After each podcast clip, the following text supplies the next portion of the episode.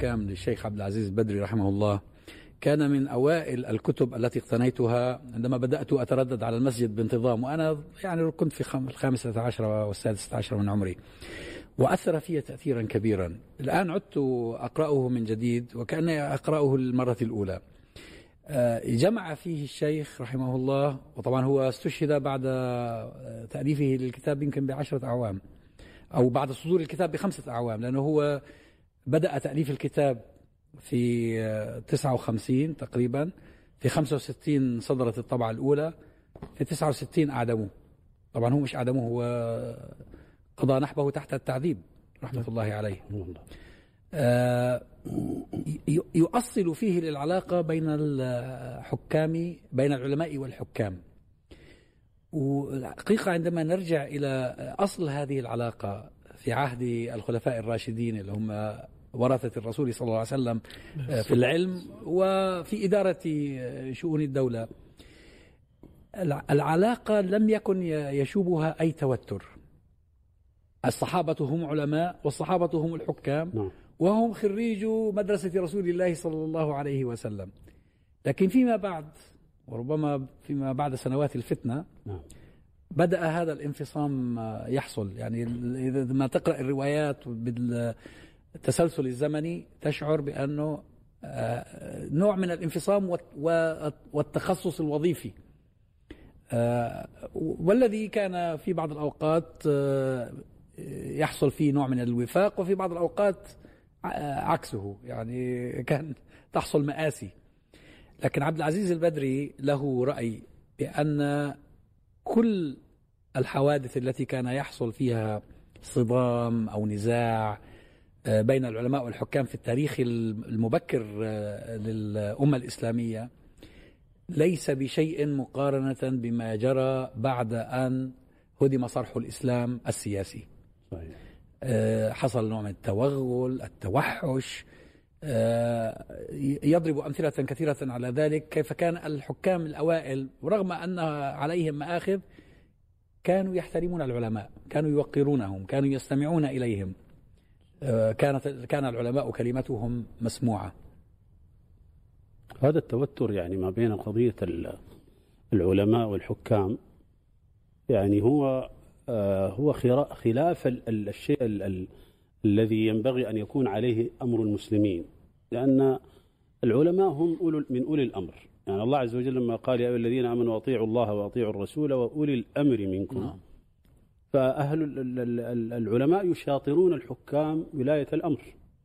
بل آه، يعني هم الذين لهم القيادة على الحكام في المساحات التي يحتاج الحكام فيها إلى العلماء أن يعطوا رأيهم مع أن العالم لا يخرج عن طاعة الحاكم آه، لكنه آه، بسبب الفصام الذي حدث ما بين قضية العلم والحكم وهذه مسألة لم تتأتى إلا عندما أصبح الحكم جبريا وقهريا. أما في المرحلة الأولى كما ذكر آه، عبد العزيز البدري رحمه الله تعالى وغيره أنه كان هناك توافق ما بين العلم والحكم بل العلم شرط في الحكم. حتى إن علماءنا عندما تحدثوا عن آه، عن شروط تنصيب الحاكم جعلوا مسألة العلم شرطا في تنصيب هذا الحاكم. بل بعضهم جعل الاجتهاد. يعني وهذا يعني قاله الشافعي وجمع من أهل العلم. يعني وذكر ذلك يعني العلماء آه، في يعني مش عالم عادي عالم مجتهد مجتهد متقدم نعم. في لا حتى لا يحتاج إلى العالم في في كل صغيرة وكبيرة. آه، لكن يعني ال الذي حدث في في عصرنا أو بعد سقوط الكيان السياسي الأخير الخلافة العثمانية وتغول آه، يعني ما سمي بالدولة الحديثة آه، في صورة الحكام المستبدين والذين يريدون أن يفرضوا الرؤى الغربية والشرقية على الأمة كان لا بد للعلماء من موقف. وكان العلماء آه، يعني لهؤلاء الحكام آه، العلماء أقصد العلماء الصادقين الربانيين آه، كانت مواقفهم مشرفة. حتى قتل منهم من قتل وسجن منهم من سجن وشرد منهم وهجر منهم من هجر من وطنه.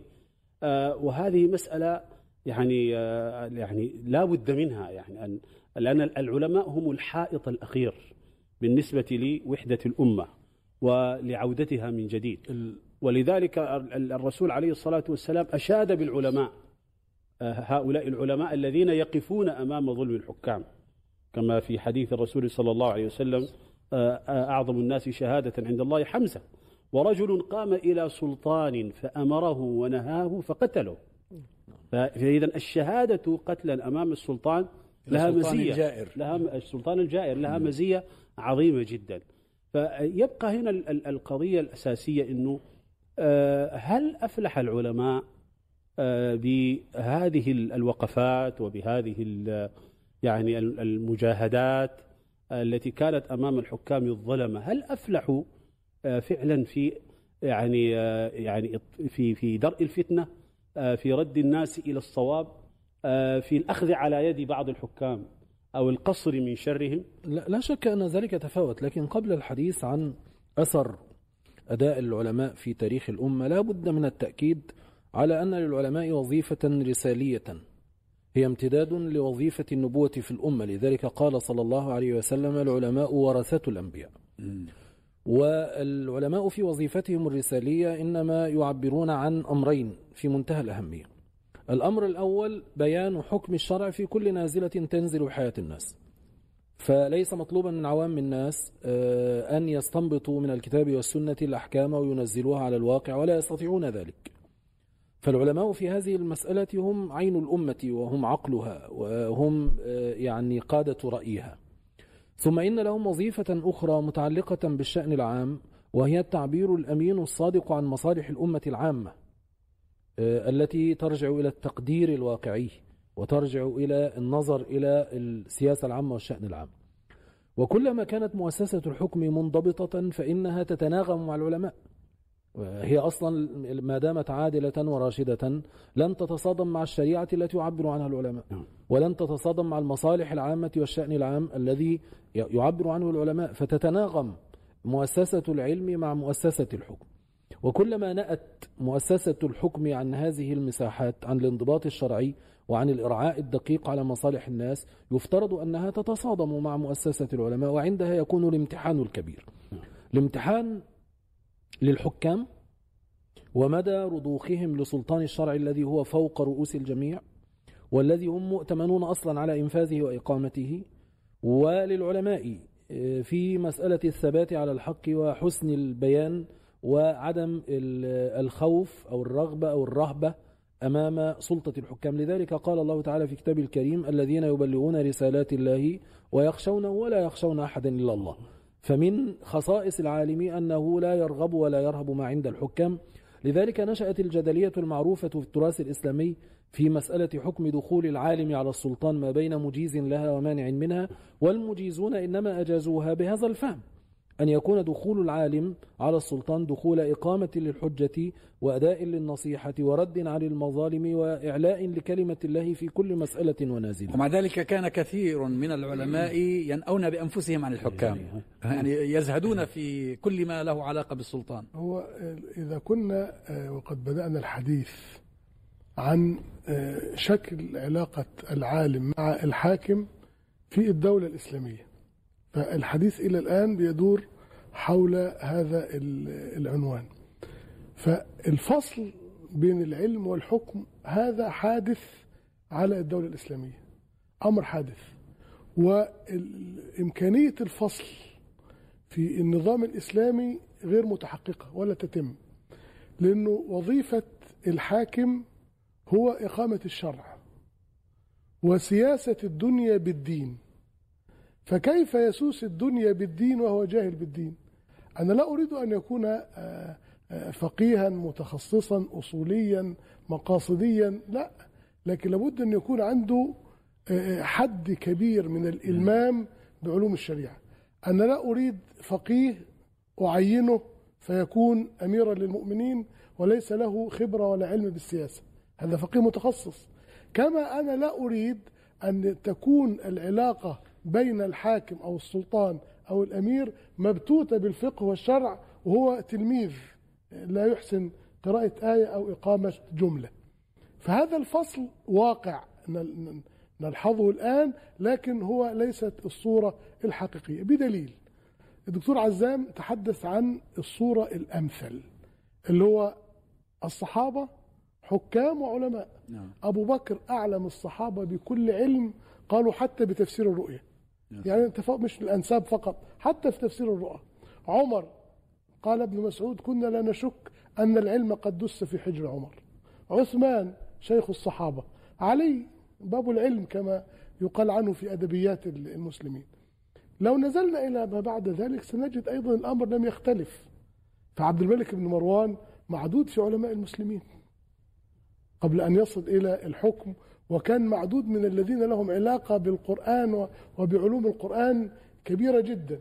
بل له مقولة أنه جلس مع خاصته وقال لقد فكرت في تنحية ولاية العهد عن ولدنا الوليد الوليد بن عبد الملك.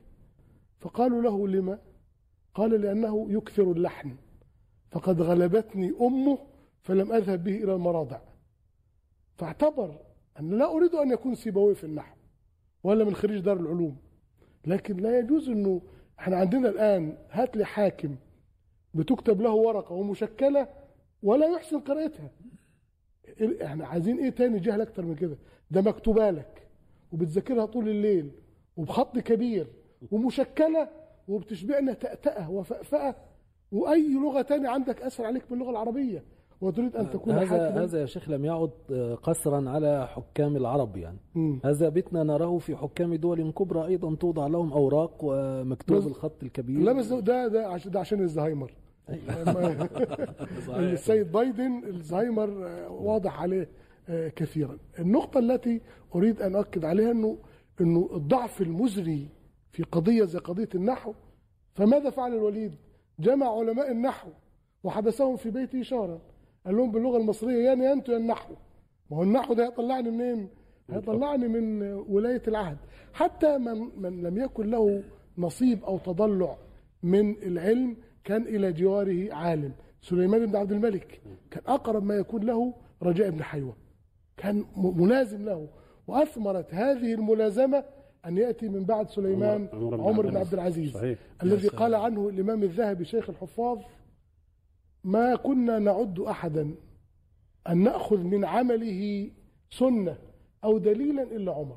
يعني بدون الرواية لو أن عمر بن عبد العزيز فعل فعلا كانوا يعتبرون هذا نوع من الأدلة. فده التكييف أنه الأصل أنه لا انفكاك بين العلم وبين السلطة مع وجود التخصصية وجود الحد الأدنى من تحصيل العلوم. في الحقيقة عندما يعني آه، نعالج مثل هكذا قضية نجد أنه إذا آه، تعمقنا فيها أكثر وتأملناها كثيرا آه، نجد أن أصلا أصل مشكلة آه، قضية العلاقة ما بين الحكام والعلماء آه، تم تناولها من زاويتين. الزاوية الوعظية التي تركز على تحذير العلماء من أن يدخلوا يعني على أبواب الأمراء ونعمل الملوك على أبواب العلماء وبئس العلماء على أبواب الملوك وهكذا. والمنظور الثاني هو المنظور الفقهي. آه، أجد حقيقة للأسف وواحدة من أكبر المشكلات التي تجابهنا على الأقل في واقعنا المعاصر ونحن نقرأ تراثنا في فيما يتعلق بالعلاقة بين الحكام والعلماء أنه تم التركيز على الزاوية الوعظية والزاوية التربوية كما يقال أكثر من التركيز على الزاوية الفقهية. فأصبح حتى العلماء والدعاة في في علاقتهم مع الحكام القضية ملتبسة ومرتبكة على المستوى الفقهي يعني على مستوى الحلال والحرام. نجد هناك صار يعني تطور تاريخي في قضية أنه من من أبي بكر وعمر وعثمان وعلي رضي الله عنهم أجمعين آه، عندما كانوا حكاما وعلماء في آن واحد إلى أن يأتي العثمانيون فيجعلوا مفتي آه، يعني منصب شيخ, شيخ الإسلام. يعني نجد هناك تطور ثم بعد ذلك التطور الذي حدث في المؤسسات الرسمية في الدول بعد انتهاء الدولة العثمانية. المشكلة حقيقة آه، ربما إذا استط... يعني حاولنا أن نضع ضوابط فقهية أو قواعد فقهية لمثل آه، هكذا أمور آه، نجد أنه أيضا تعترضنا إشكالات. على سبيل المثال لو قلنا أن يعني أن الدخول على الحكام يعني مرتبط بجلب المصلحة ودفع المفسدة هنا يبرز يعني أيضا مشكل آخر يعني من هو الذي يقدر المصلحة ومن هو الذي يعني يقدر المفسدة لأنه ربما الآن نسأل عوام المسلمين آه، لو نسأل 99% منهم يقول لك العلماء كانوا لا يدخلون على الأمراء وكانوا بعيدين وهذا غير صحيح حقيقة. يعني لما نأتي إلى تاريخنا الإسلامي نجد الإمام الزهري نجد آه، نجد القاضي الفاضل نجد آق شمس الدين نجد علماء كثر كانوا قريبين يعني من من السلاطين. آه، الإشكال أين يقع؟ نحن لدينا أصناف ثلاثة الصنف الأول الذي هو معتزل تماما وهذا نجا بنفسه يعني من الكلام. هو اعتزل زهدا. اعتزل زهدا واختيار شخصي له. يعني ليس بالضرورة أن يكون منهجا للأمة إلى قيام الساعة. والصنف الثاني الذي باع دينه وبدأ يشرع ما يقوله السلاطين. لكن الصنف الثالث الذي هو يعني يعني مطالب أن يكون آه، له حضور في الأمة في قضايا الأمة وفي قضايا مجتمعه وبلده وفي الوقت نفسه آه، يكون له احتكاك بالسلطة القائمة. هذه حقيقة هي المشكل الذي ما أزال أجد أنه يعالج من زاوية آه، تربوية ووعظية أكثر ما يعالج من زاوية فقهية. الإمام الغزالي رحمه الله تعالى في الإحياء يعني جعل يعني علاقة العلماء بالحكام على ثلاثة أوجه أو على ثلاثة أمور. آه، قال آه، يعني أن يدخل العالم أن يدخل الحاكم على العالم وهذا نعم. أهونها. وأن يدخل الحاكم أو العالم على الحاكم وهذا شرها. وأن تكون عند الحاجة بمعنى أنه جعل الشيء الممدوح فيما يتعلق بقضية الدخول هو مسألة الحاجة. نعم. وهذه الحاجة آه، تنبني على حال الحاكم من جهة وحال العالم من جهة أخرى. يعني هو العلماء عندما تحدثوا عن قضية الدخول على السلطان استندوا الحديث المشهور الذي عند المسند في مسند الإمام أحمد وغيره هو حديث صحيح آه، من بدا جفا ومن تبع الصيد غفل ومن أتى باب السلطان افتتن أو افتتن. فهو من أتى باب السلطان افتتن من أين تأتي الفتنة؟ تأتي الفتنة من حال الحاكم. إذا كان الحاكم من أهل الظلم والبغي والعدوان آه، والترف. ويحاول أن يجر العلماء إلى مستنقع الظلم وأن يتمندل بهم آه، وأن يحاول أن آه، يعني أن يستخرج منهم شهواته في شكل فتاوى ومواقف. هنا تأتي الفتنة على الحاكم. نعم. طيب الحاكم العالم من جهة العالم متى يكون بعيدا عن هذه الفتنة؟ إذا كان قصده من دخوله على هذا الحاكم هو نصحه. لا قصده من الدخول على الحاكم أن ينال دنياه. هنا تأتي الفتنة. نعم. الفتنة على الحاكم على العالم تأتي من أنه يريد من دخوله على هذا السلطان أن ينال حظوة دنيوية. بس أنا شايف أن الفتنة مش موجودة الآن. وأنه هذا النقاش آه، ليس محله الآن ونحن في استوديو. لماذا؟ لأنه العالم الآن يستطيع أن يوصل رسالته إلى الحاكم بلغة ال social media بال mention. يعمل له mention يعمل له تغريدة يرصوا مقال زي المقالات اللي بيعملها الشيخ محمد يوم الجمعة وهو في في في في غنى. لكن يعني قد يكون النصح سرا. نعم لكن, لكن أنا بتكلم على قضية الدخول وجدلية الدخول نعم. هل يدخل أو لا يدخل لا هو هذا إحنا تعدينا الآن هذا له قيمة نعم. تاريخية يعني نعم. هو نعم. له قيمة في فهم العلاقة تاريخيا نعم. لذلك آه، أنا عندما كنت أقرأ الروايات التي أوردها عبد العزيز البدري القصص اللطيفة التي ذكرها آه، تشعر أن لكل قصة لكل حكاية سياق يعني لماذا آه، عالم من العلماء مثلا يأبى أن يذهب إلى السلطان ويصر على أن يأتيه السلطان إليه. هو يعرف يعني لديه من الأسباب ما جعله يتخذ مثل هذا الإجراء. يعني هو في شايف هو مسالك السلطان وعلى فكرة معظم الاعتراضات في ذلك الوقت لم تكن لأن الع... لأن الحاكم عطل الشريعة. لم تعطل الشريعة. وإنما لأن الحكام بدأوا يسلكون مسالك بدت في أعين العلماء وفي أعين كثير من العامة. انحرافا عن النموذج الذي تعلق به الناس. نموذج الخلفاء الراشدين نموذج الحاكم الأمين الصالح الصادق الذي يكرس نفسه لخدمة الأمة ولا ينتفع آه، من منصبه انتفاعا شخصيا.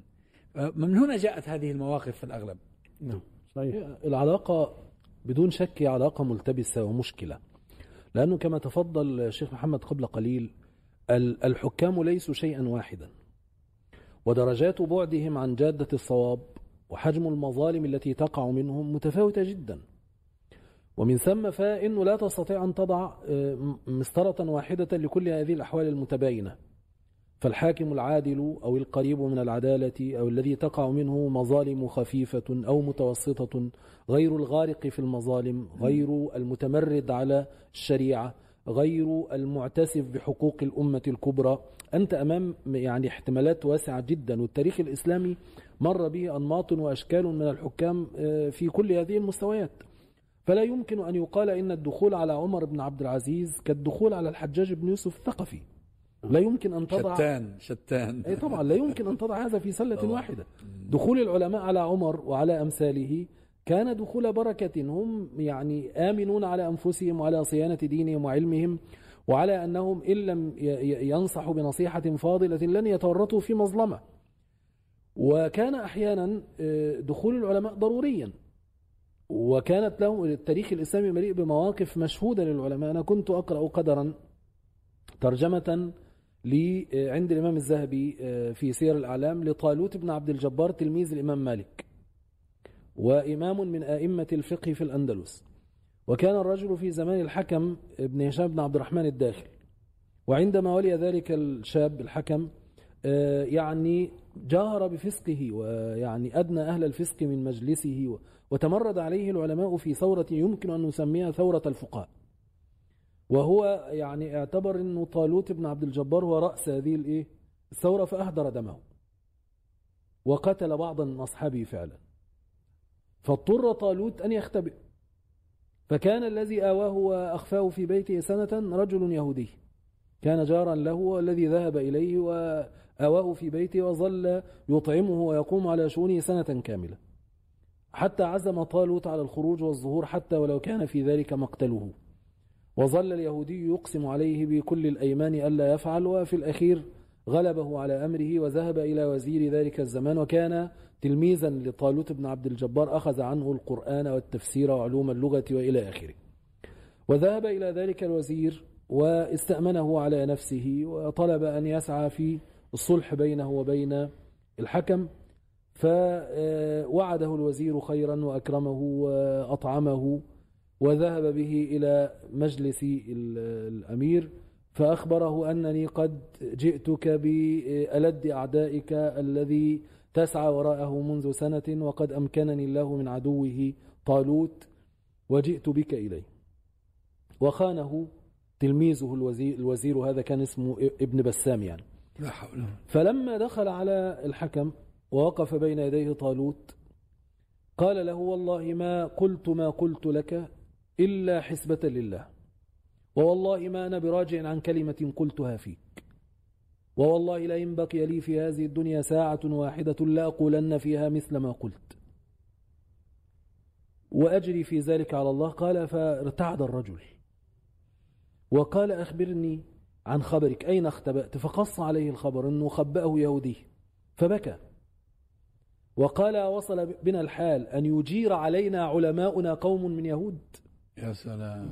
وأن يخونهم وزراؤنا قبح الله ابن بسام فعزله من الوزارة ونفاه من البلد وأكرم آه، طالوت وأدناه منه وكان في ذلك صلاحا لحال ذلك الحاكم واستقامة له فيما بقي من عمره. فالعلماء قاموا بأدوار بركة الحسبة. نعم؟ نعم. هذه من بركة الحسبة بركة الحسبة وبركة الصدق وبركة الوفاء لأمانة العلم وبركة يعني التخ... يعني التحرر من الحسابات الضيقة حساب المنصب وحساب المال وحساب المغنم وحساب الأذى الذي قد يلحق بالعالم. لو أن العلماء كلهم في بلد من البلاد في عصر من العصور كانوا على طريقة طالوت والله ما تجرأ حاكم في بلد مسلم على الظلم لكن هو للأسف كان كان الحكام يجدون من يمالئهم يجاملهم ويحرضهم على العلماء الصادقين يعني وكما الدكتور حاتم فرق بين أنواع الحكام التي آه، الحكام الذين ظهروا في التاريخ ومن يدخل عليه ومن لا يدخل فايضا لابد أن نفرق بين أنواع العلماء. فالدخول على الحكام يحتاج إلى قوة معينة نفسية إلى مهارة وإلى إلى ثبات. قد يكون إحجام العالم على عدم الدخول على الحاكم لأنه لا يصلح النصيحة أو لا يصلح لهذا المكان أو لا يتحمل تبعات هذا الأمر. وأنا أعرض عليكم نموذج من الواقع. شيخ الأزهر محمد سيد طنطاوي نشأ في بدايته في محيط الإخوان المسلمين وهذا لا يعرفه كثير. كان من الإخوان؟ حتى من الإخوان لا لكن نشأ لا هو كان من الإخوان. نشأ معهم. آه. أنت عارف الإخوان آه، بنسميها إحنا قماشة كبيرة واسعة. مم. وكان أقرب ما يكون له رموز الإخوان بي- بعد ذلك. بل الذي كان صديقه الصدوق والذي ينفق عليه الشيخ سيد طنطاوي من الصعيد والصعيد يغلب عليهم الفقر. فكان يعمل صيفا حتى ينفق على نفسه شتاء فيعطي الأموال لصديقه وأخيه وأعز الناس عليه. الدكتور عبد الستار فتح الله سعيد. أحد كبار رموز الإخوان وتلاميذ الإمام البنا. يقول له عبد الستار أنت تصرف علي أنت مكان أبويا. كويس؟ واستمرت العلاقة إلى أن دخل إلى السلطة ودخل إلى الحكام وكان ما كان فكان مولانا الشيخ عبد الستار نظرا على قدر المكانة بيكون الغضب فقطعه وكان لا يجيز السلام عليه. مجرد السلام والمصافحة. في حين العلاقة بينهم استمرت أكثر من خمسين سنة؟ حتى قال لي الشيخ كانت علاقة أسرية. يعني توارثتها الأجيال. لا يجوز السلام عليه. في حين أن مولانا الشيخ عبد الستار نفسه ذكر أنه صديقهم الثالث الشيخ محمد الراوي أحد كبار رموز الإخوان أيضا كان يحتسب لله أن يداوم يوميا في الكرسي اللي جنب الشيخ سيد طنطاوي. يروح يوميا يجلس بجواره يعني النقيض. آه فسألت الشيخ. لأنه رايت مولانا الشيخ عبد الستار بيذكر ذلك بإيه؟ بإكبار قلت يا مولانا أنت لا تجيز مصافحته ولا لقاؤه. بتقول الشيخ الراوي الشيخ الراوي معروف عنه إيه؟ القوة والحدة والصدع بالحق. قال لي الشيخ الراوي كان أصبر. كان أصبر مني. أصبر آه. نعم كان أصبر مني. وكان يذهب بنية أن يقلل من أخطائه. يقول هو أنا لو مش موجود؟ لو عرض عليه خمس قرارات قد يخطئ في أربعة.